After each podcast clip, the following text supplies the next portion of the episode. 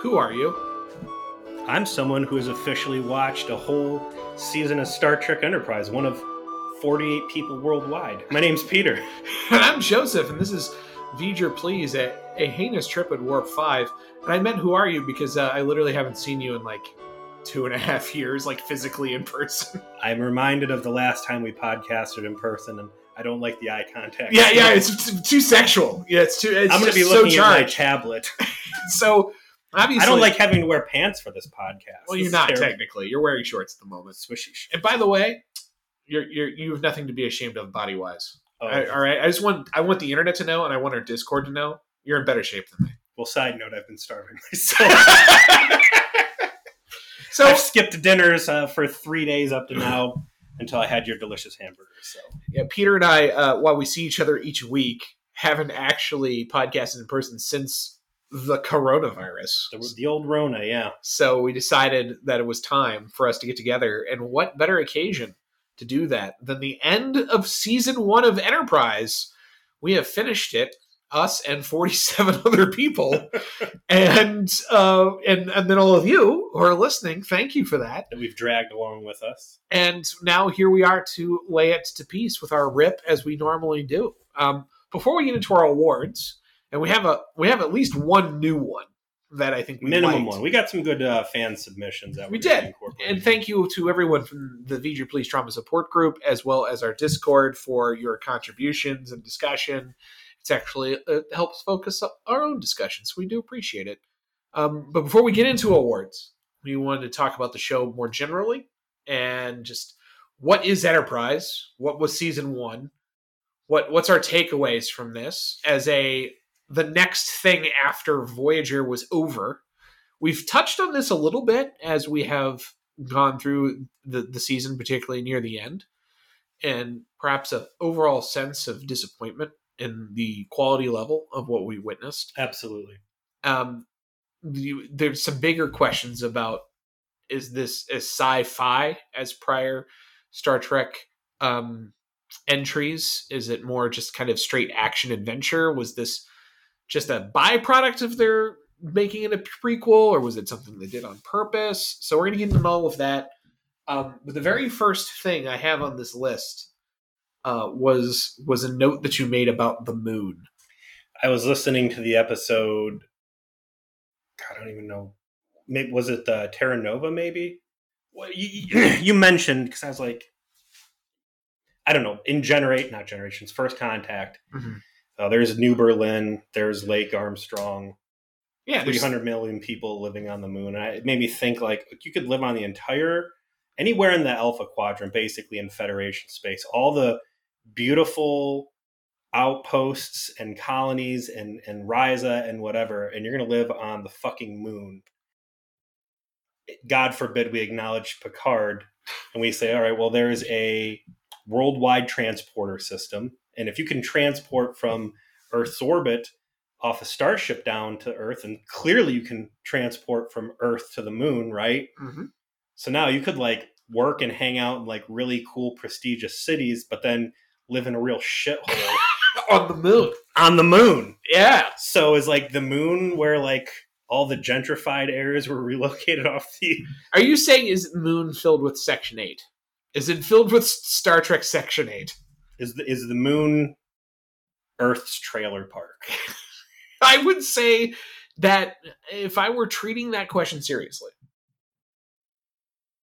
Earth is probably like the bougie, you know, established property owning legacy people. Mhm. and this is why colonization is popular like if you are a, a human living in the you know the the wonders and majesty of the united federation of planets why would you leave earth well probably because you're living in some apartment building somewhere and you can't buy a house because that every house is owned generationally by the families that owned that house three centuries ago right Fair, fair, yes. because while we understand money doesn't Assuming it survived the Holocaust of World War Three, right we know which money may or may not have happened. Which may- you know what? I think happen. I want to I want to address that real quick. Uh, it, it keeps coming up as such a fucking sore point in the Star Trek world. Like the economy, it's hard to explain the economy. uh, and the the exact situation and um, circumstances of World War III. So so much things mismatch. I I want to go on file, and I'm going to say that I'm a World War III denier. You're going to say it just never happened. It ne- it was a It's something we've never seen in Star Trek. It's true. is a figment of uh, Federation propaganda, and uh, All we've got is this one video from Pike. You know, they brought this as a show and tell to this one And planet. I have to assume that at that point, uh, you know, they've got pretty good Photoshop. Should we talk about Strange New Worlds at all? I watched, um, I watched the one with the kid getting plugged into the computer. you know what? I have a I have a proposition for you. Do you think you're going to finish it? Finish the series? Yes. Yes. All right. Well, why don't we do special content where we talk about Strange New Worlds? We have teased some discussions. hmm We've we we if you're in like all the way to finish, I mean, I have to at this point. I, I, yeah, you are- you are a completionist.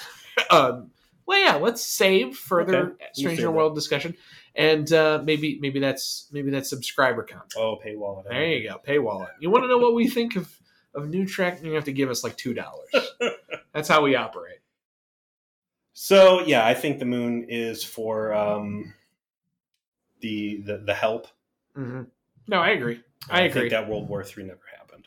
I, I listen. It's my miserable, biased views of the future. Speaking of misery of the future, let's talk about Enterprise as is it Star Trek ish enough? Is it Star Trekky enough? Does it feel like Star Trek? This is something that I think you mentioned. I think some of our fans have mentioned. I think that a lot of people who have are fans of Trek and have watched Enterprise at least think to themselves, it's different. it's very different, and I think that uh, based on our conversations, you being the person who's seen all this, there are multiple versions of Star Trek Enterprise.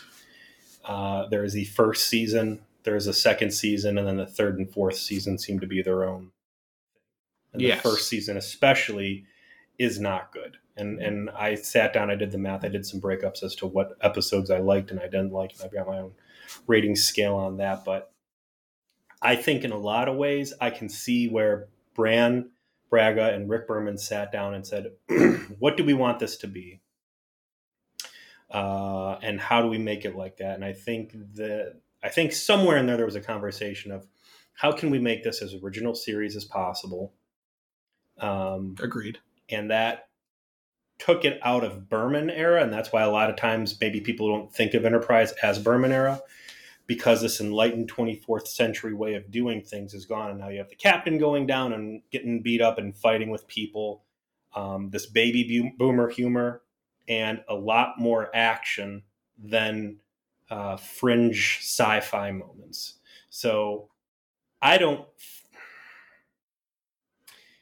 This doesn't feel like Berman era Trek. This is not only is it not set in the 24th century, but I think a lot of what Star Trek endeared itself to me as through Next Gen and things I picked up on through Voyager aren't present here, and that's by design. And I think then if you were to compare uh, Enterprise season one to the original series, which it's modeled after, I, I still don't feel like it really moves in, in in sync there either. So Yeah, I I agree in part and I disagree in part. So I'll explain.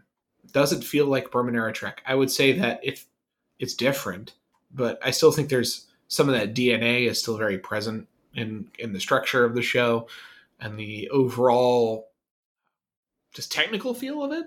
You know, definitely feels like the same people made this as made Voyager. I'll say that when I'm watching it. Um, feels like the kind of same production company and production hands are behind it. Uh, but in terms of it being different in that it is a prequel, it is trying to show like a gritty, you know, cutting edge at the beginning of its existence, Gosh, sort you of know, space out exploration. Gritty really just stood out to me. Yeah, The only thing that I can put my finger on when you say gritty is Broken Bow when they go to the alien colony looking for. I think they're looking for the. That's where they get in the, the gunfight basically. And Trip has his moment where he's like, "I think that kid's getting sold off into slavery," and like, you see some real shitty space community there. And I don't think there's been anything necessarily gritty in season one past that point. that's readily They- available to me at least. They did almost get all their juices sucked out by space spiders. That's, that was pretty that's gritty. scary, but that's not like uh morally problematic. I I, I don't. They almost got rolled in a warehouse by a bunch of space truckers. I mean, some gritty things have happened. I, I- You know what? Maybe the problem is that the budget hasn't been there to do gritty the right way. They've been able to present set pieces and say, here is a, a dilemma or here is a moral situation we are having you encounter, but it hasn't been a gritty feel in the background setting. yeah, it's not gritty like fair trade, like like grind. I guess maybe there's a difference between grimy and gritty. I, I and I think maybe that's the difference that we're talking about. Like Sure. the, the space station in Broken Bow, that was a grimy place. Right. It was kinda busy. Yeah, There was a lot going on, And- and, there's an unpleasant sheen to everything that was happening. sure, Gritty, I mean more like down to earth, more grounded. grounded? Maybe Hmm. that's the right phrase is grounded. Where i do think that it is different and this is what the point i was getting to where, which is where i kind of agree with you. It doesn't feel like prior Berman era trek shows obviously because it feels like it's closer to reality. It is not realistic. It's still you know light sci-fi in the sense that there is magical technology but it is people who don't have answers people who don't have like you know the sort of level of extra support and just ability to do whatever they want they have limitations. Temporal war aside, I think a lot of the dilemmas that they've encountered uh, feel a lot more accessible, and the stakes have been consistently low, which I like because you know it's it's not Picard negotiating the the future of the neutral zone or uh, it's archer trying to find the next fucking gas station Right. Yeah. Uh, and I think that is important for season one, just to kind of build the stakes and grow the world, and also too when your meta plot through it is a fucking temporal Cold War, you got to offset that with stuff that'll keep um, people feeling a little bit more connected. So so it's them going to planet olive garden and trying to help uh, Yennefer figure out who's poisoning how to the well. overthrow the local who's uh, poisoning the well you know that's it that's what that was about Who- who's who- poisoning the who's well Who's the uh, Captain Planet villain? We got to fist fight to get to get you back on track. Um, but to the question that was posed to us specifically, is this a sci-fi show or is this an action show? Um, I did uh, I did a little breakdown, and I went and then maybe you know you might get something different than me, but I, I rated on a three point scale with there being zero action, what I would consider low action, or what I would consider high action. And I want to say by the end, holy this is the first time i've seen a notebook in person oh, I know. time. Well, pretty soon you're going to be seeing some fucking stickers on this bitch. So So there's a little tease for you. Uh, 15 episodes I'd classify as high action, six I'd classify as low action, and four I would classify as no action. So based on those numbers, I think I would have to say that this is first and foremost absolutely uh, an action series, and I think again that would be more in line with the original Star Trek. Yeah, I, I'm I'm of the opinion that TOS is more of a horror. You know, like uh, it's more it's more the Twilight Zone with with a little bit more of a friendly edge to it. Which is funny because it was pitched as a you know a, a wagon, Yeah, Western. Wagon Train to the Stars. It's like more of a western, Mhm. and it does have that feel to it too. But it's like a lot of terrible things happen in the original series over and over and over again. People just get murked all the time. sure, yeah. Uh, so I, I think, and I think it made sense at the time because of '60s and like the Twilight Zone and that sort of thing had a lot of purchase with with potential viewers. But I would agree that this is much more action oriented than any Star Trek show that we've watched, and not successfully. I think is probably my major judgment. Is it it is uncomfortable wearing this other set of clothing. These are not people who are very good at producing action schlock, which they apparently kind of want to do here. and I don't think they got actors who were good at portraying action. They, they got actors who are good looking. Yeah. They- but that's what that that's it. They didn't get like you know, there's a lot of reasons to cringe at Kevin Sorbo these days, but you know, when Hercules the the legendary journeys was, you know, running making the the rounds in the 90s in syndication, it did action schlock better than this show and it did it on a fraction of the money, Yeah. right? Yeah. And it's because they knew how to deliver low budget action schlock and they did it. These are guys who are not used to that environment. They're used to a much more well star trek plotting careful you know cerebral type of shows. Not to say that things don't happen in voyager and there Sure. are action sequences but you know you didn't get that many shitty gunfights. You know you didn't certainly janeway was not suffering a head wound every three episodes Are you sure? just off screen Because Explains her so much. behavior, I think, paints a different picture. Jane, Janeway got off-screen head wounds, and and this is what explains it. She had a uh, shelf in her closet that was just at a bad angle. And all her real Swiss cheese crazy episodes when she was getting dressed, like she stood up too quick, cracked herself, and was basically coming in. Bonk. I'm gonna make a deal with the Borg. Bonk. I'm gonna I'm gonna break up with Space Mark. Yeah. Oh yeah, that's. She might have hit her head twice on that one. Let's let's talk about one of our awards. All right. Let's let's let's let's unload uh the best episodes of the season. All right, because we've been a little negative, so let's let's make it positive. Peter, what were your best episodes? It was not. Uh, it was not easy to pick, and this is something that I was really belly aching on before. Um, I again, I, I got fancy with the with the the spreadsheet. I made a little. Oh, See, uh, there's all the oh episodes. God, he's literally showing me the spreadsheet on his I tablet. spreadsheets. He does. Um, my rankings came up on this season. I did one great episode, nine good episodes, six meh episodes, four bads, five trashes. Wow. So that's a granular level of detail. I did not go into this level of detail. Well, I had a little bit of free time on my hands. So what were your greats? What was the top tier? The greats, Mm-hmm. you know which one it is Shockwave Part One, and I understand your criticisms on it, but I and maybe if I sit there and like really focus in on you know what you were painting as the low points of uh, Archer, which I think once we broke down like the actual time codes, Archer wasn't mopies for as long as as maybe you felt it was. But just going, and that's interesting too, thinking back on these, even with my notes, like some stuff that I really didn't like initially based on my notes, or even go back listening to the podcast, like I still somehow have like a much more favorable impression of it. And I don't know if that's just us busting the episode's balls and having fun. I think the real variable there is were we able to piece together some cool what if alternate version? And that's kind of like what's lingering as a taste. Right. Like our rewrites often color our perceptions. But Shockwave, I came out of that episode like genuinely jazzed and engaged, and that is not a feeling that I really had um, that I could readily remember for anything else. But I will go with my f- best three episodes as uh, Shockwave Part One, which is the only one I would consider great.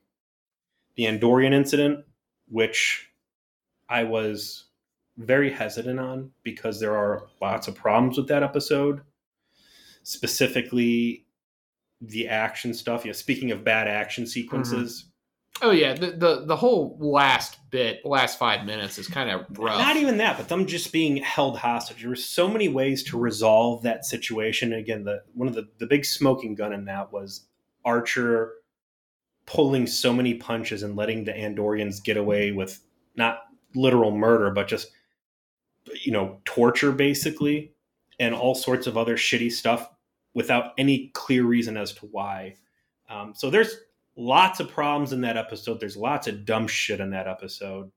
Um, but in the end, it was a great episode that did a lot of world building. Shran is just just holds the whole thing together. I, you know, it's not even Shran. It's just finally seeing a dark side of the Vulcans. Yeah, and, And- like and seeing the Andorians actually ever, right? Like this is this critical race in the formation of the Federation, and you've just never gotten background on who the fuck these people are. Right. They've been they've been nothing but like occasional background actors, but now they have a civilization and they have a personality, and there's characters from them that you care about. My third pick was Fortunate Son, and that's the Space Trucker Justice, which I actually re-listened to the episode on that. And that one specifically is an example where we were able to write up some really cool what if.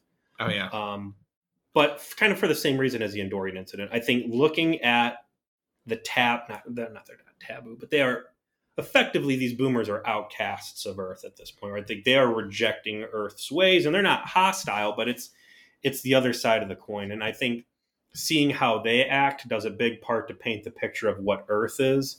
And it was just a really strong lore building episode. I like the guest star in it. Yeah, Um, the, the boomer culture parts of that were really cool to sort of experience and understand and, and see how it kind of flushes out the rest of the universe. And that's why it's one among my top three. You know, spoiler alert. I completely agree. And we certainly had our, our fun uh, taking the shit out of Tons of weather. fun.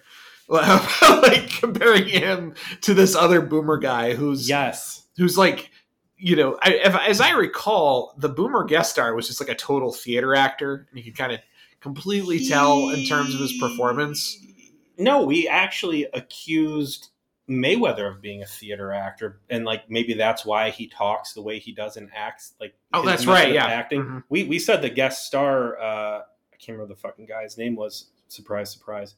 Uh, but he he wasn't great, but he was good, and even in being good, he just completely outclassed. yeah it was just acted him right off the screen whenever they And in the end, if you could have given me that guy, that character as Mayweather, Mhm. uh, I would have happily taken it. the chief of the boat from seaQuest is what that Well, that would be the the ultimate form. I'm saying I'd even just take this dude who's got you know baggage of Nausicaans killing his parents or whatever. Just Yeah. just something. Speaking of gritty, but my, my top three are uh Andorian Incident was my number one. I just I'm a huge fan of Shran and I love the every because that that is a plot line that goes out through literally the entire rest of the show. Is the Andorians and Shran and their place in the whole tapestry of what ultimately is the beginning of the Federation. And because they start that in season one and like slowly continue to play it out all the way to the end, you know, when there is a resolution that you kind of expect, given you kind of know the history of what's going to happen. But at the same time, is really neat how even you know how this ends, but it, they still leave you with tons of space to be able to experience what's going on and uncertainty and and and there's development of characters and and even like understand it's the, the- background of Andoria and Vulcan and why are they in conflict and what's behind all of that. And that was the origin point of that. And it is probably the best story that Enterprise ends up telling right? over four seasons. And so that's why I really like it. And, and all of that's the antithesis of Voyager. Even Yeah. Voyager, which did clearly have a meta plot, and that was to get home. Uh, things that touched continuity were far and few between, and that is has been the saving grace for me on Enterprise season one is that there has been so much callback already and so much um, uh, reuse of material and concepts in good ways throughout these shows. Even uh, you know Archer's water polo bag. Right. And then it was like this branded for this regional championship he went Mhm. to at some point, probably like 10 years ago. And he still has the bag. Just such a normal thing. And it's Right. such a cool detail to make sure you put in. Because someone someone's lived, you know, lived some life and it's like this is what this person would do. What's your third? Uh, so I guess my only difference, because I also put Fortunate Son, Hmm. uh, was I put in Broken Bow. I thought Broken Bow was the best Star Trek pilot before Strange New Worlds. And, which is such a low bar. yeah, low bar, but it clears it easily. It sets the tone for the whole show. It it does a lot to like establish the the world that you're in. It gives an interesting adventure. They do a lot. It's got the best effects of the season by far. Well, it's got all the effects. of Yeah, this they spent all the money on it. Um, you know the the it's unfortunate some of the things they do in the episode they don't really fully develop throughout the course of the season. Like when Hoshi is trying to figure out how to speak Klingon, and like the computer doesn't know how to speak Klingon, and she's like trying to translate in real time and and use her language genius. And then as the season goes on, it's like more and more there is a universal translator and it works, you know. And they kind of abandon that as a plot line. But in Broken Bow, it's actually And a that's a hell critical a- part of what's going on. We're just sitting here praising Enterprise for keeping so many things going. I get why they backed off the universal translator thing fast because nobody want I don't understand what you're saying gets old quick. It's super realistic. It's appropriate. It should have been in there, but it's not good TV, and I don't miss it. I do like that they at least respected their continuity enough that they didn't abandon it without comment. Sure, yeah. You you had a sequence of events where you It saw better. it got better, you know, and it's like okay, so that's why we're not doing this anymore. Cool, that's enough. I like I get that that's what you did, but anyway, Broken Bow, I thought was this a very good pilot for what was like a thesis statement for Enterprise, and maybe the most. It might not be the most exciting and interesting episode of the season, but it was the most competent lit from beginning to end. It felt like an episode of Star Trek. it did not feel like an action adventure show. And, and there was yet heavy action adventure in there because you can be a great sci I, I would say that a core tenet of good sci-fi is strong action and adventure at least sci-fi i like. Certainly sci-fi out there that's boring and they never you know point a gun at anybody. But it, it shows that when you cover the science side the sci-fi side well the action can play in well without oversaturating it um, po- points off for the grease scene though. Like in the and end, that's what I was going to get to. Is Yeah. every time I think about Broken Bow, it, it falls back to this her her her booby scene, and it just it taints the whole fucking thing. Well, speaking of that, because it is something that our our, our fans brought up, and it can serve as a, a perfect segue, and that is uh, talking about the sexual object- objectification award for Oh the yes, season. of course.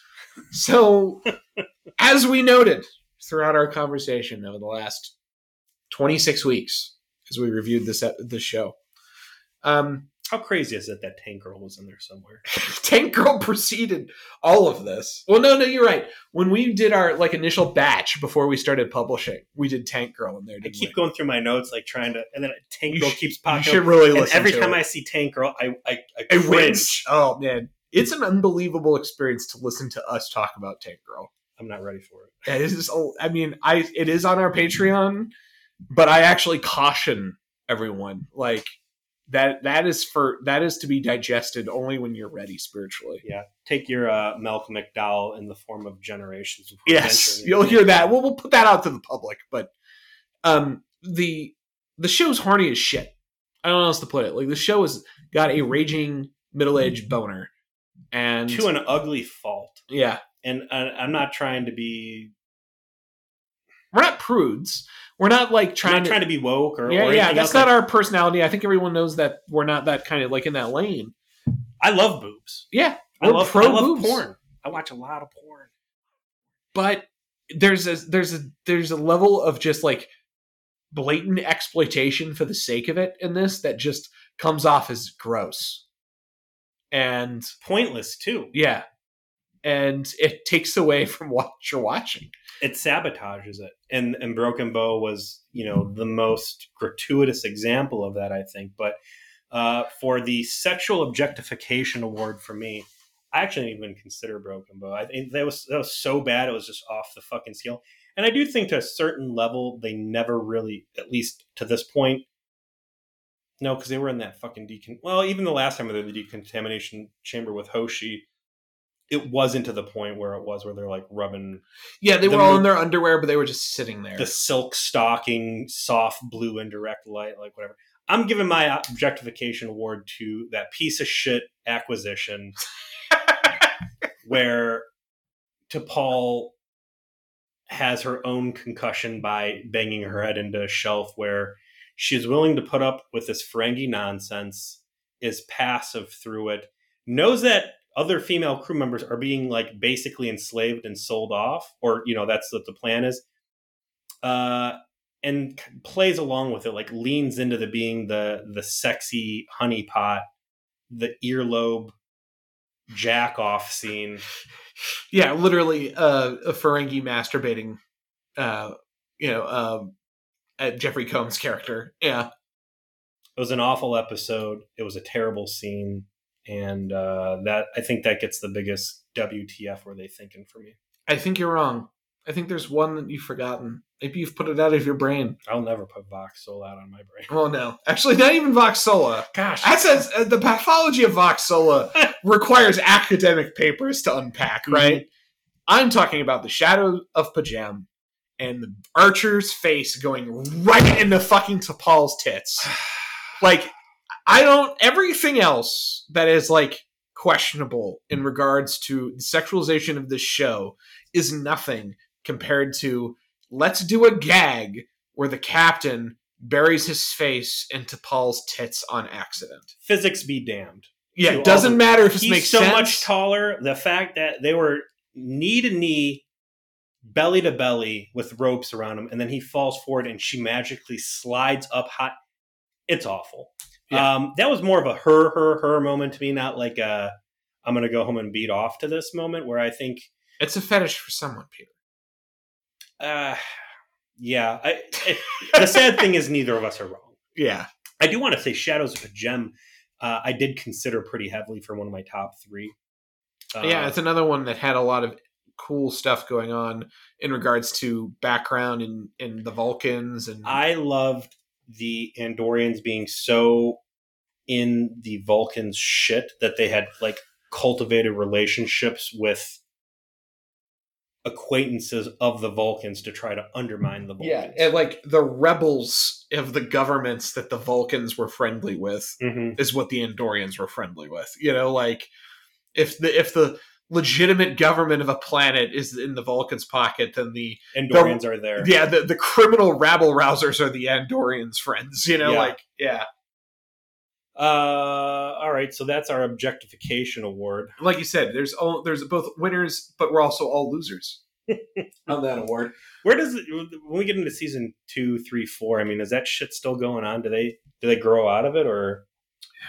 Grow out of it. Um, yeah, season four isn't really. They don't have time. I mean, they just they it's very tight. I don't really recall any in season four. Um, season, I will say there's definitely some sexy time shit in season three. In fact, some pretty ex- the most explicit that the I think the show gets is in season three, but it is in service to plot. Like shit's going on and Mm. like related to what's going on. It's not for the sake of doing it. Um, so they definitely at least maintain it through that. Season four, I think that's probably when they finally give it up. Real quick, I want to flip back over to our top three picks because something that I thought was interesting was looking at where this show is after their first season and comparing it to Voyager. Yeah. So uh, we already put our top three on there. Can you pull it up? Yeah, sure. Um, oh, oh, it was a small one. So for we didn't do top three episodes. We just did top episode when we were discussing Voyager season one. But uh, your pick, well, my pick was Prime Factors, which I still stand by. And again, I understand the shortcomings, but that, that's always that's the Vlad Goldblum and the Skeevians. Like, just a great rework of the traditional Federation being the superior technology, and at this time Voyager was at the disadvantage, and, and it was. It's a good episode. I didn't rank it as my best just because I was in love with the structure of Eye of the Needle. right? I just like the juxtaposition of Janeway and um, Kim and Tuvok and B'Elanna and how they're how they see the circumstances and Mhm. how they flip was so particularly well written and executed that that is why it was my favorite because that kind of like grace when it comes to the writing of the show is not common No. and that's why it stuck out but prime factors was still very good So my question to you is, uh, where would you put your top pick from season one of Voyager versus what Enterprise was able to produce on your top three? Well, I'd have to take a closer look at all the episodes of season one, but off the top of my head, I, always think of Chitrell as sort of like a midpoint of season no, one. I'm saying taking Eye of the Needle from season one of Voyager Yeah. and putting it up against your season one picks. oh, crush them all! Like not know not even close. I would not put the best episode of Enterprise against the of season one versus the first, the best episode of season one of Voyager ever. Like Eye of the Needle is genuinely good television, in my opinion. I I wouldn't even put it up against Prime Factors. Really? Yeah, I'd say Prime Factors is way better than any of the three I picked. Wow. Because I was about to say, like, I again, Prime Factors had some hook. God, I don't. You know what? I think I, I I'm going to agree with your standpoint. Tuvok gets involved in a mutiny with Seska against the captain. I know. The stuff dreams are made of. Um, yeah, you know, again, Shockwave being my top pick. There, there's nothing else I'm seeing on my good list. It, Voyager had way more ugly parts than uh, Enterprise did, but Enterprise wasn't able to to break past. And speaking of that, let's take a closer look at some of these valleys. Yeah, yeah. So this is the fun part. One of the worst episodes of season. I'm going to go first on this. Okay. Okay. Number one with a bullet. Acquisition. I know. It's a shock. dun dun dun. Listen. That was some rancid fucking television. all right. It was it, it like whose idea was this? You know, it it didn't work as comedy. It didn't work as a show with stakes. It didn't work in continuity. didn't work with common sense. And then they they they waste amazing guest star talent. Mm, They pull in Ethan Phillips, close personal friend of mine. per- yeah, like co- close personal friend of the pod, Ethan Phillips. Yeah. you know they they bring in their like Je- their secret sauce, Jeffrey Combs. They already used twice in the season. Throw him in fucking a bunch of fucking Ferengi makeup, and then Maybe he showed up late to work a couple days, and they like this was his punishment. like, oh, am I going in to be Shran again? Is that it? No.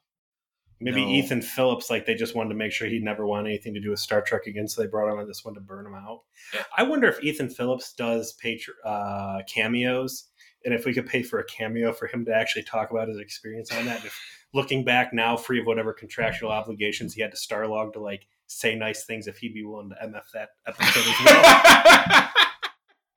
now that you're in the clear, and here's here's here's a hundred bucks or whatever it's going to cost. now that us. you've ascended to Better Call Saul uh, status, tell us about that. Uh, yeah, acquisition.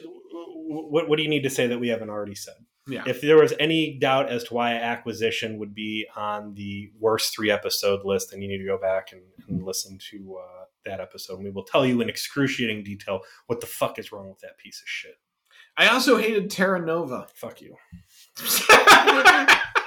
You're gonna fuck you me over Terra Nova? Terra Nova I actually put on uh, my good list. As a person who hates episodes where people talk funny, I know that I'm shocked that you have you've given such grace to this episode. Will you tell me what you didn't like first, or why you're why you thought it was bad enough that you're putting on the worst three list?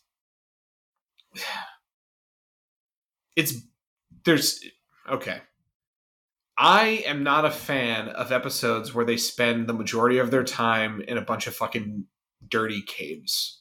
That's not fun for me. Like, get s- spoiler alert. My next one's Strange New World, right? like another episode that's spent with a lot of time just like hanging out in caves, yelling at each other. I, I I don't find that interesting. I don't find that fun. I just thought the the concept that these children were suddenly reverted to cavemen immediately in the course of not exactly a very long time seemed a little fucking wild. That no one ever sent the fucking Vulcans or anyone to go check on I them. thought that was one of the best parts of the episode is that Earth was shitty. Like the idea that they would be shitty with lives on the line, especially children, I just seems so petty. It's beyond reason. It's one thing to be shitty when there's no stakes, sure. but it's different when there's like people will die if I don't get over my ego and ask the Vulcans to go check on what The real happened. shame of Terra Nova is that they didn't ever, or up to this point, and the way you make it seem, they never will show what is the terrible price that Vulcans extract from Earth in return for uh, favors, because that that is super high stakes. what Was going on there initially, and I agree with everything you're saying that it should have been done, and I have to wonder what did what did Vulcan want. right? What's what's what's the what's the iron price that it's so Sure. difficult to pay? No, I, I I would love to know, but because we don't know, it's a bunch of submachine guns and cave songs It's J.J. Abrams and Mr. dirt, Rock. Yeah. and it's it's Fraggle Rock, and I'm not in I'm not into it. I And- liked it from a world building standpoint. I actually put this as one of the good episodes, and I stand by it. Um, yeah, a big chunk of the episode's crappy or whatever, but I like that it was low stakes, but still a big fucking deal. It was Earth rectifying its own mistakes. Um, And you're a big fan of friendship is magic being the the way the episode ends. Obviously, you love that stuff. Friendship is magic. Yeah, remember at the end he's got to like help save the guy by like moving the fucking tree Oh, trunk. shooting the tree off. Well, uh, you know, Give me my gun back. I that must- part's lame, but you know them relocating instead of putting it out. And and this is another episode that I will say is absolutely contaminated by us sitting there and brainstorming how to do it better. I think had they made that an ultra militant, like technologically advanced outpost that they had to like patch up as a forward operating base and like get good space, get phaser technology, Mhm. a million and one ways that could have been better. But as it was for being a basic ass Yeah. enterprise episode, They needed to be some like Fallout 4 style survivalists with like hypertech that they've developed to fend off like raiders and shit. any way they would have done it would have been better than the mud people. But Well, they did mud people, so it's in my three worst. and then my last on my list is Strange New World because this is an episode that is entirely exists because Archer decided that safety is for losers and we're just going to beam down or not beam down they're going to just take shuttlecraft down to this planet That's Uh, my dog. yeah with my dog and uh, it's going to pee on things go you know hope there's no like you know loincloth wearers we got an exception to that hmm and uh hopefully we won't all you know get high as shit on hallucinogens and try and kill each other. Oops. And then you know a guy gets beamed back and his fucking he's got a brain bruise now because there's like sticks in there. Yeah, that's why it's a good episode. like that's A literally plus- it. That's like that is the only thing that happens in the episodes that's interesting is that like beaming someone's hazardous. And that like helps explain why they're stuck down there. Like that's clever. Everything else is like this is only happening because archer took very salient safety advice from his first officer and was like Yo- "Nah." YOLO. Uh, I, I have I have good memories from it. I put it as a good episode. Um, it was a the classic away team blunder. I think there would have been we came up with a Welcome- great title the away team fight where yeah. discovers reefer madness I would have liked to see there be lingering effects of people second guessing Archer's away team policies and just people like man, remember you know sent us down to continuity would have helped Like, LSD, Planet LSD. It would if it would if it mattered long term. It's it's a different story. I agree, but it doesn't. I also liked watching Mayweather get pinched down the neck. okay, Mister Smarty Pants. What's your three worst then? Uh, I'm gonna go with uh, obviously acquisition. Sure, I'm gonna go with that piece of shit shuttle pod one. go fuck yourself, sir. You mean a lovely stage play? You know, of of two men trying to work their way through a traumatic situation and Fucking miserable, and it finding finding commonality in in their their struggle. the first uh, real entry into uh, Reed sucks ass. It's like the only episode I actually liked Reed in. You got bad taste. I don't know what to tell because you. Reed is going through all of these emotions, and you find out like he's a fucking ladies' man and all this other stuff. He fucked the girl. That, he said he's ladies man, but then we see how he acts on Risa, and he might be something quite different. Um, yeah, shuttle one, pod one. It as much as you don't like being uh, in the the caves, I don't like being stuck in a flying fucking bunk bed and and watching those two get on my nerves. Uh, the third one I went with was Desert Crossing, and the real nail in the coffin for Desert Crossing for me is that for whatever potential there was in that episode, instead over half of it was the shitty desert survival adventure that was just literally a drag. the first half of that episode saves it from the bottom for me. The first half, there's a lot. You talking There. about the uh, the the shirtless lacrosse game? Obviously, I love. I love it when when Trip takes his shirt. I hate it when it's T'Pol walking around greasy with hard nipples, but when it's Archer the bear and uh, and, and greasy Trip, Trip, yeah, Trip that that Adonis, that Florida Adonis, Uh-huh. that tanned man. You know, from a lot of time in Fort Lauderdale or whatever. but uh, that first half of that episode, when they're dealing with, you know, somebody who's heard stories about them from their own exploits, about how cool they are, there's about cool stuff shit. in there. It- I, Clancy Brown was a big point of contention for me. I, I didn't like his portrayal in that, but it's it's not even Clancy Brown's goofy Arab caricature. It's it's just the fucking desert drag. Uh, and let's go ahead and flip that on its side now. Voyager we did worst episodes, I think, but I, I, grabbed a couple off our notes. And going through Voyager, I see that uh, time and again, which was the Candy Cord tragedy, right? Oh, That's the one yeah, where god awful. where uh, Janeway shoots the the problem with the fa- with the, the temporal anomaly with the phaser and kills it, and everything's fine. After they spend the entire episode building that it is Kes that somehow is trying to this. Jedi powers, right? Yeah, Uh, ex post facto, which is like a drill going through the fucking temple. the, beginning of Detective Tuvok is the death of creativity. uh, a hokey plot that is so convoluted that Starfleet was not at all required, using the fantastic technology of these people to smuggle information off. Emanation, I put emanations there. I know you love emanation, so let's not shit on that one too hard. And then, of course, the fucking cloud, Mm-hmm. Which was a put a, get a little pee out. it, it was uh, an episode of no A plot, but a lot of F plots. like multiple F plots. Mhm. Is anything off of what we have listed in our bottom three? Did any of them manage to even get worse than any of the ones we just described? I'll take emanations off. I, I, I will be benevolent. I'll just remove emanations because there was a disagreement on that. okay, fair enough. I would say that uh, acquisition is easily in in the mix with those, but I will say that Voyager's worst episodes of season one are to me manifestly worse as a unit than the worst episodes of season one of Enterprise. Acquisition is some potent rancid trash. Um, I would still say it's fourth worst. I would say that even it's though- in the mix, but it's fourth worst. even though it was fucking rat piss, it didn't drag. Yeah. It didn't it didn't I wasn't clawing my eyes out trying to fast forward the like cursing that I can't watch these fucking episodes at a at a faster rate. Uh but can you do that on Paramount Plus? Uh, I haven't tried. There is the skip 10 seconds, which I sometimes liberally touch. Uh, well, I mean, you've already been there, but like, if I could watch some of like the fucking duds at like 1.5, that would be. Probably can. Well, I mean, I can. I don't know. I I pay ten dollars a month for the privilege, sir. Rube. Um, Probably.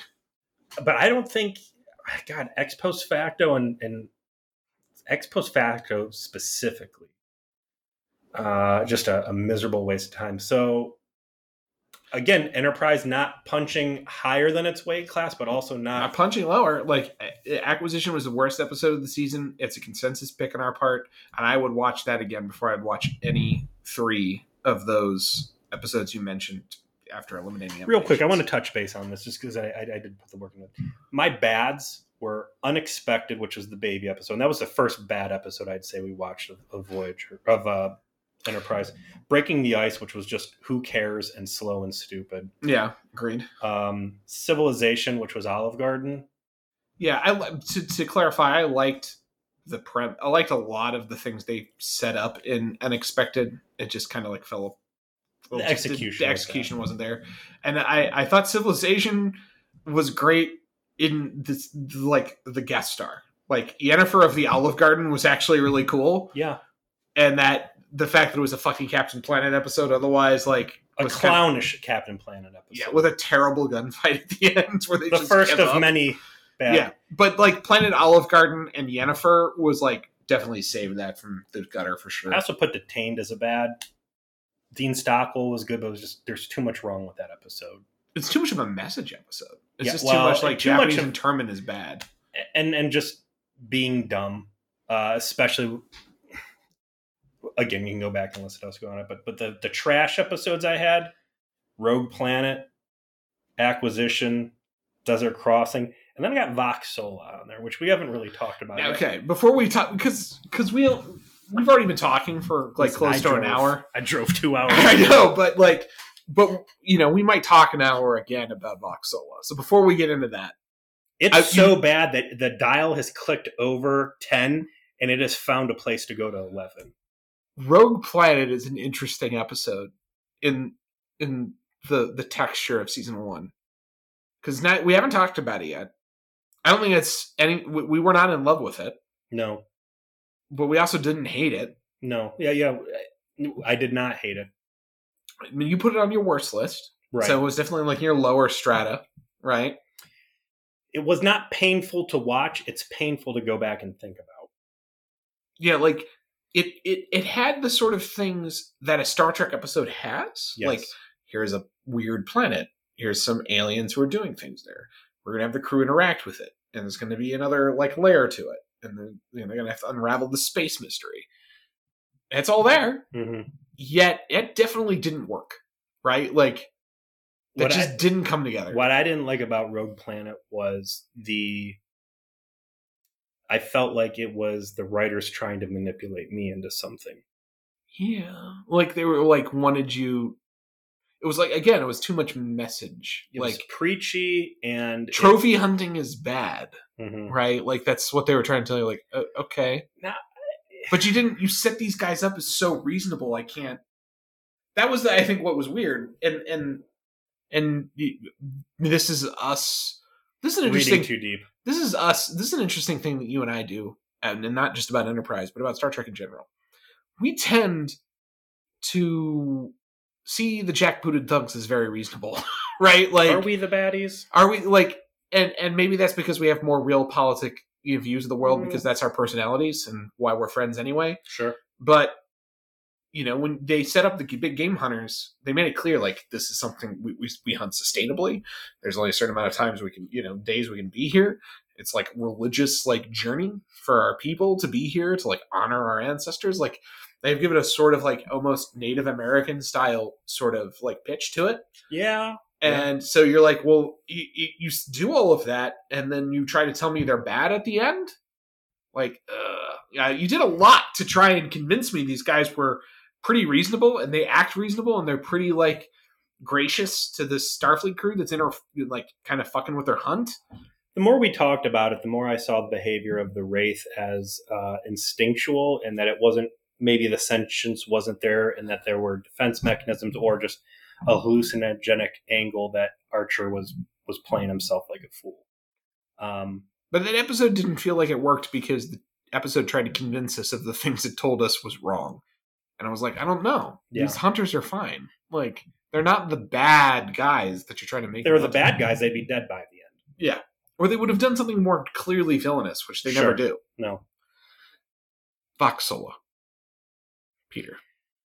Uh, Vox Sola just gets so bad that it just turns into tran like it transcends Yeah. into the room. Yeah. and the fact that it's and this this is you know let's jump up here uh the your the best episode directed by a star trek alumni it was roxann dawson and i think this was her inaugural uh episode to direct to fucking saddle somebody with the bukaki episode is such raw hazing spite and misery or uh, or I- maybe maybe Roxann Dawson got the script and said, "This is going to be a cum monster." I know that this they wanted it to be like uh, black and like No. blue. yeah, I'm gonna make this is come going to up. be fucking jizz, and this is going to be uh, a message episode about Hollywood. And if once you get involved in Hollywood, you're just covered in trapped cum. in cum, and everybody's dirty, everybody hates it, and you lose your own sense of identity. And now you're a part of this thing that you never want anything to do with, and there's just jizz all in your hair, and it's terrible. I just I will never escape from the image of her with the monitor that's in memory alpha, right? Mhm. Like she's she's directing it. Yeah. She's got her fucking You cans know, on. Put it in his eye, right here. more in his eye. Yeah. I used, I used to fucking hate Quantum Leap, and my boyfriend would always make me watch it. Yeah, no, put it more in Scott's eye. it's like she's in the mo- she's in the monitor. She's looking at Bakula in the monitor. Is like more come. This requires more. I need I need I need it thicker. All right, I need it frothier. Mhm. All right, get get get the props guy. Get the props guy in here. I need frothier cum. I need I need more bubbles in my cum. And she got him. She did. Uh, again, the amazing part of Vox Sola is that I had never seen a screenshot or heard anything about that prior to watching. It was completely, uh, I was completely virgin to that. I, I had like vaguely remembered there was like a monster, and I'm like, I don't really remember this one very well. I can't wait. We'll watch it again.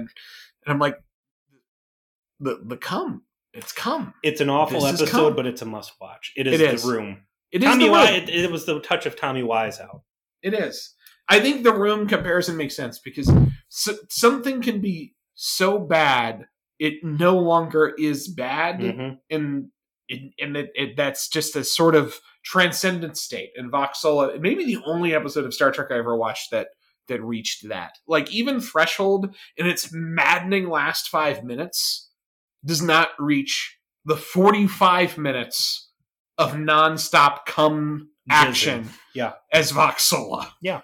And also too, I mean, oh, you, you limited because Threshold was pretty legit great sci-fi, and uh, you know, going back to that real quick, like I think that's Vox Sola might be the farthest into fringe sci-fi that season one got. Like, yeah, the temporal war is there, but like in terms of like alien, ridiculous, complicated stuff, like Vox Sola. uh, I think really is the the They pinnacle. invent force fields and all this other stuff. yeah, yeah, yeah, There's yeah, a lot that happens Yeah. there. And to think, Joe, you thought you told me before we watched Terra Nova, or that after we watched Terra Nova, that you thought that was as bad of a season as we. Listen, that was still my bottom three. Yeah, well, not mine. There is one uh, um, award suggested by our colleagues uh, in the uh, trauma support group, and I want to uh, honor that request, and that is the Change of the Heart Award. Very So- fitting. So you you sang, you sang the song. I go. You've never sung before. That was a new experience. experience for both of us. I brought everybody into my shower. He did, and we were grateful to be there. But it, it led to a a trope that we saw developing, which is Archer's change of hearts. No, man, the the trope was there before because we did. uh because it was Dear Doctor was Dear. Doctor, uh, Yeah. but I mean, there were plenty of examples on the table already.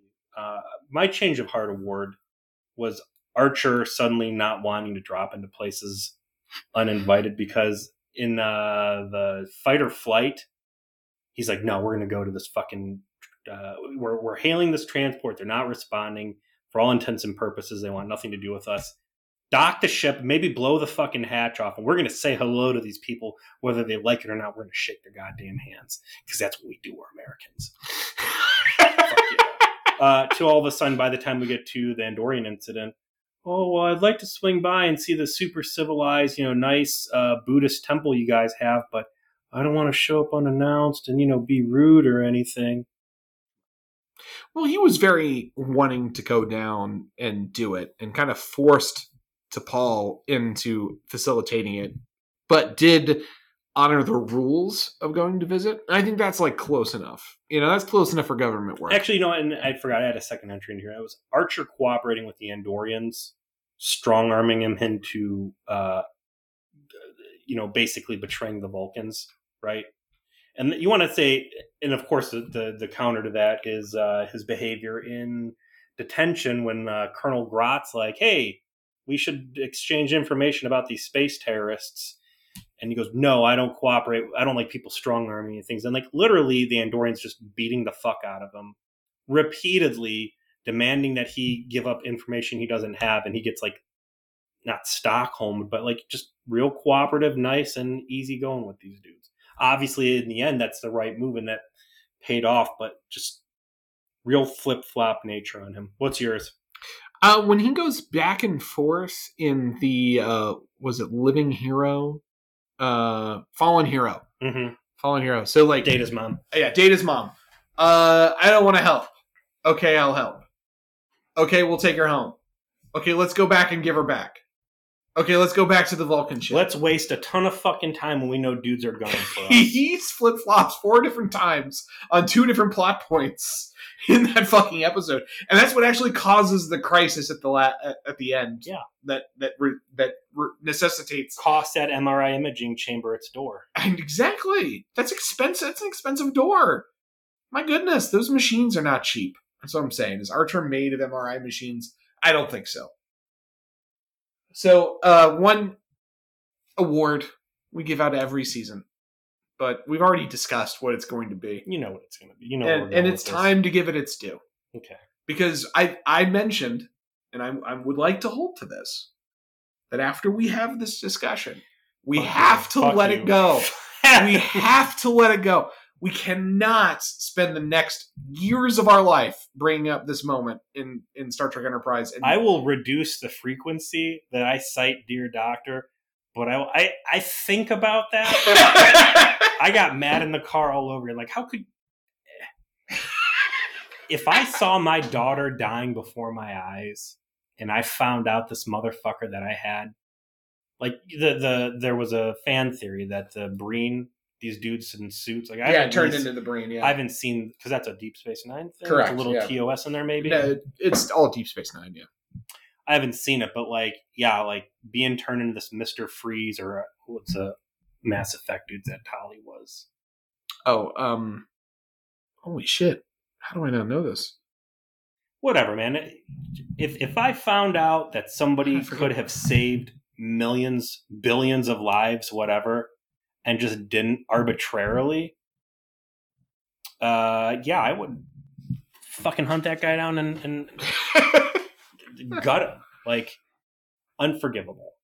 Uh, it's the weakest shit of season one of Enterprise. hands down. Cannot be anything except when, for the flintiest and stupidest and least developed reasons possible, The reason literally is there's nothing to govern the way we act.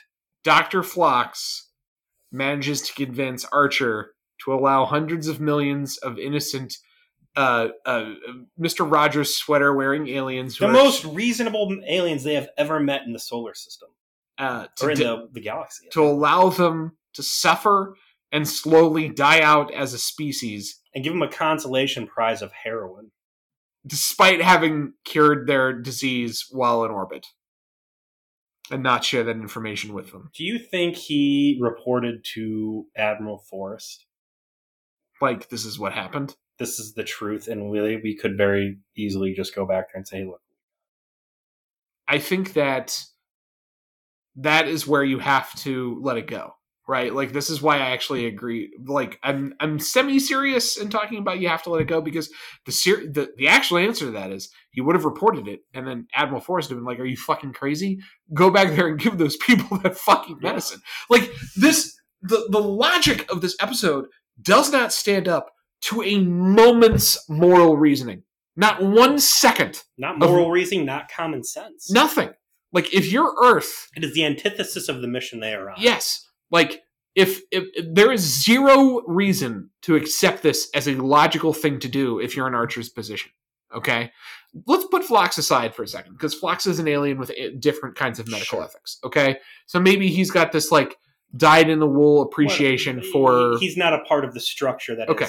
paid for this ship to go out there and be doing this stuff. he is but a man and he's an alien and he has a different way of looking at the universe. Let's accept that for a moment. Archer has every reason to do this. As a captain of the lead diplomatic vessel of Earth's exploration into the stars, he has every reason to do this.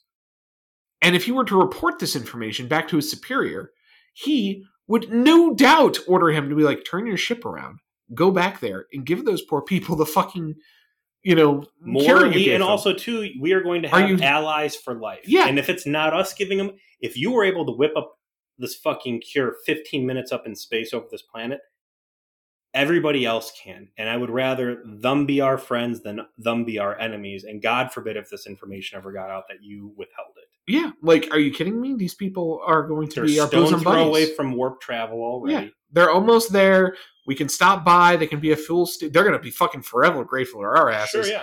I mean, like, of course you would do this. It's not only morally correct; it's like strategically and diplomatically Everything. correct. So yeah, I, I get it. It's just it's bad writing, And yeah, point it's, blank. it is terrible. It's worse writing than Acquisition, which was just rancid. It's not the worst episode of the season because the episode itself The is episode itself is great, and that's the real fucking war crime. fantastic. The, the everything else, and Dear Doctor, I put as a good episode.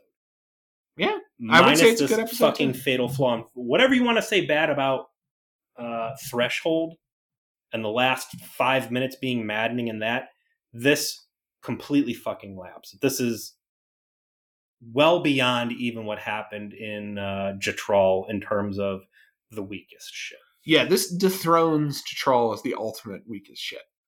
This is a piece of writing that does not stand up to even the most basic reasoning. Like, how did this get through the writers' This room? This TV show can't give me a bad guy I can sink my teeth into for the life of it. Even fucking Silik, I think, is charming and personable and is probably an okay dude. You know, the fucking uh, Space Sticks guys, Colonel Grodd, all these guys that are supposed to be the fucking bad guys. And the biggest bad guys in the entire sea, even the fucking spider people draining juices, the, the, the biggest fucking criminal bad guys of season one Enterprise is Phlox and fucking Archer. That's why it's the weakest shit. That's that. That defines it right there. So we're talking about characters. Let's uh let's wrap this up with uh your best character for this season. It's And- I'm gonna say it first. It's Shran. it's not even close.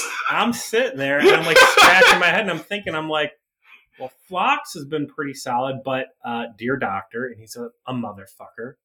And even that, I mean, uh, Phlox isn't the bad guy in that episode because he is there to represent an alien, right? Mhm. Um, Hoshi's kind of this potted plant. Uh, Reed, I'll get into later, along with Mayweather. Trip pissed me off more times than I was expecting. Archer, uh, whatever, and T'Pol doesn't take enough agency for herself. Yeah, the best character, Shran.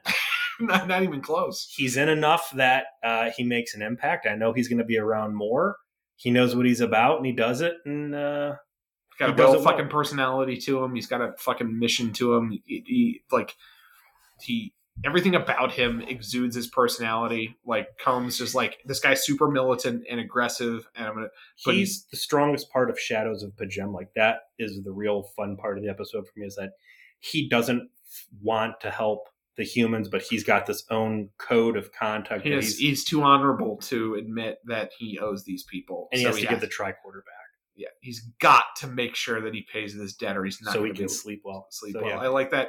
If I were to pick an actual like cast member for this Porthos, award, obviously.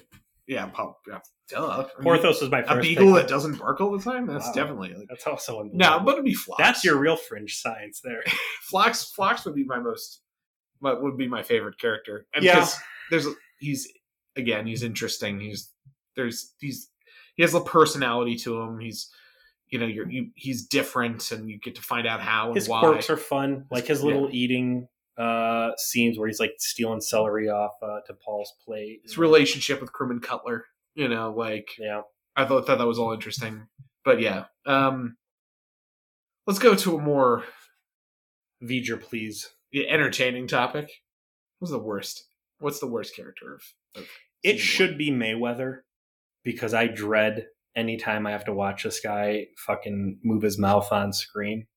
Uh, but thankfully, the show pushes him into the background heavily and limits exposure to him. And, and I would say anymore, anytime I'm seeing him, he's actually got a really good chance of getting hurt because it was him that twisted his leg in uh, the asteroid episode, right? Yeah, and he also got hurt in two days, two nights. I'm gonna tell you right now, it, for for as much as Archer got his ass kicked as reparations for how much Torres and Tuvok fucking took it on the chin, like I'm still noticing the black dudes getting beat up. um, but I, the worst character for me is Reed. Starting with Shuttle Pod One, um, he was uh, the, painting the picture of him was interesting. In uh, what was it? The what's the pineapple cake? oh, uh, Silence. yeah, because it's the episode where like the the the butt probe aliens are like going Yeah, to kill I- them all, but Hoshi has to find out what kind of cake. He and that's likes. what really you know 'cause I was like, that was a cool episode like that was a that was a no that was also the episode saddled with this fucking ridiculous like uh a point five plot of the cake. Yeah, it's not even like the b plot it's as much screen time as that also Boy. too, i want to say like we might all die. Hey Hoshi, did you find out what kind of food? yeah but what's his favorite food also oasis i want to say while i was going through my notes i had to check what episode oasis was every time i saw the page i'm like what fucking It's episode the Tom Bergeron episode. uh, you mean the That's the one. I, episode yeah, it's no, it's the Tom Bergeron episode. Shh, don't say that. My phone might hear you. And fucking saddle me with more. No, but fucking Reed just he he was bad, and every time they used him, it just got worse and worse. And I, I hate to say it, but if anybody was going to die season one, at this point, I'd rather it be Reed. Uh, even though Mayweather's fucking miserable. Although if Reed did die, Mayweather might be there more. So maybe I should just sack Mayweather. I don't know. Who's yours? Well, I'm forced to agree uh, with a lot of what you said. I'm more warm to Reed, I think, than you are, just because I kind of like that he's this stuffy British guy mm-hmm. and that he's got this kind of standoff relationship with people, and he's difficult for him to connect with others. That's like not the stuff. they, Oh. they, they- he's got a personality. Now it's a degrading and irritating personality, but they wanted him to be that way, and he Fair. is. So I think that's Mayweather just sucks because his personality doesn't shine through his actor's Let inability. me also levy against Reed uh, them having him do Mary Sue shit, like invent shields. I mean, it's only effective against cum monsters. It's not that good a shield. Well, I mean, if I've they never wanted seen the true science behind phasers. I can't guarantee what the semen count and uh, phase weaponry is, but yeah, Mayweather is just terrible. Mayweather, No, is- Mayweather. It, are you saying Mayweather? or Are you saying the actor? So this is what the the line I was about to parse. The worst character, the worst actor, okay, is Mhm. different to me. Okay. There's nothing wrong with Mayweather as a character. There's nothing wrong with him. He's just played by someone who has no talent. He doesn't do anything really wrong. He doesn't do anything objectionable. Here's what's wrong about Mayweather, and, and I think part of why I've got the axe to grind with him is that we've come up with eight different char- versions of that character, and they're Oh, yeah. all fucking stellar. And this is the worst version he could. He's he's a problem. I agree. He's a problem. He's a huge lead weight on the show, but it's because the actor sucks, and really the character is fine. Like there's nothing he does that's objectionable or bad. It's just every time he's on screen, you're like, oh please, just let's get his lines over with, right? Like, so I don't see him as the worst character, and I don't see I don't see Reed as the worst character. The worst character is T'Pol. Okay, like T'Pol is just given no agency at all in any of the episodes that are supposed to be about her. And it is so awful. Again, it's I'm not like faulting the actress in this regard, No, but her character is the worst because she she is defined by the actions of others and not herself. her character is great until she is the focus, and then she is not the focus because of the script. So she has huge holes. Yeah, there there's a great structure there with a lot of missing stairs, and those stairs are scenes where she should be taking the agency. And then we, we, we've we've hit on this a lot, but yeah. I just if she's not the focus or the script is intentionally not keeping the ball away from her, uh, I think she's been consistently good. I like them having shown these lurking desires under her crust, um, and I see the direction they're going to go with her. Uh, but everything you're saying is right. I, I still can't fucking put her on top of Reed um, or Mayweather, but there are big faults, and I, I really hope that moving into season two they fix them. Well, speaking of season two, V'Ger Please audience, you can count on hearing our reviews of that in the near future. What you're going to hear first, after uh, uh, our, our rip here, is our interview with uh, John Morris, the creator, author, creative force behind uh, Voyager Season 8.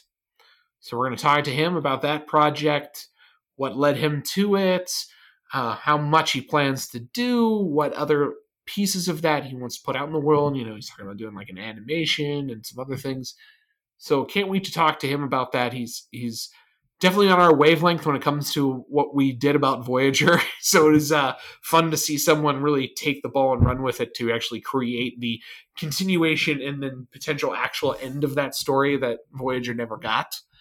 Uh, so look forward to that, and then the week after that, you will hear us, but we'll be talking about Star Trek Generations. So Peter and I uh, watched and reviewed uh, Generations for our Patreon uh, subscribers a few months ago, and rather than have you all have to watch, you know, Tank Girl, we thought it would be better if instead the other Malcolm McDowell movie that we reviewed would be a better Yeah. choice. So we'll put that out there for everyone to enjoy. And then the following week after that is when you will hear our review of Shockwave Part 2, and we will be venturing in to When are we recording? I'm like fucking legit excited to watch that. well, uh, I'm gonna stop the recording, then we can figure out our schedule. The rest, no one else needs to hear that. Uh, but thank you very much to all of the VG Please faithful out there. Uh, we would literally, you know, shout into the void if there was one of you listening. The fact that there are hundreds of you. Uh, the fact there's hundreds of you listening continues to kind of be a bit of an amazement to us. So we appreciate it. And join our Facebook group, V'Ger Please Trauma Support Group. Tweet at us at V'Ger Please. Email us at VeacherPlease at gmail.com. Join our Discord or there's perma links on Facebook. You can always hit me up in DMs on any of our social media. I'll give it to you.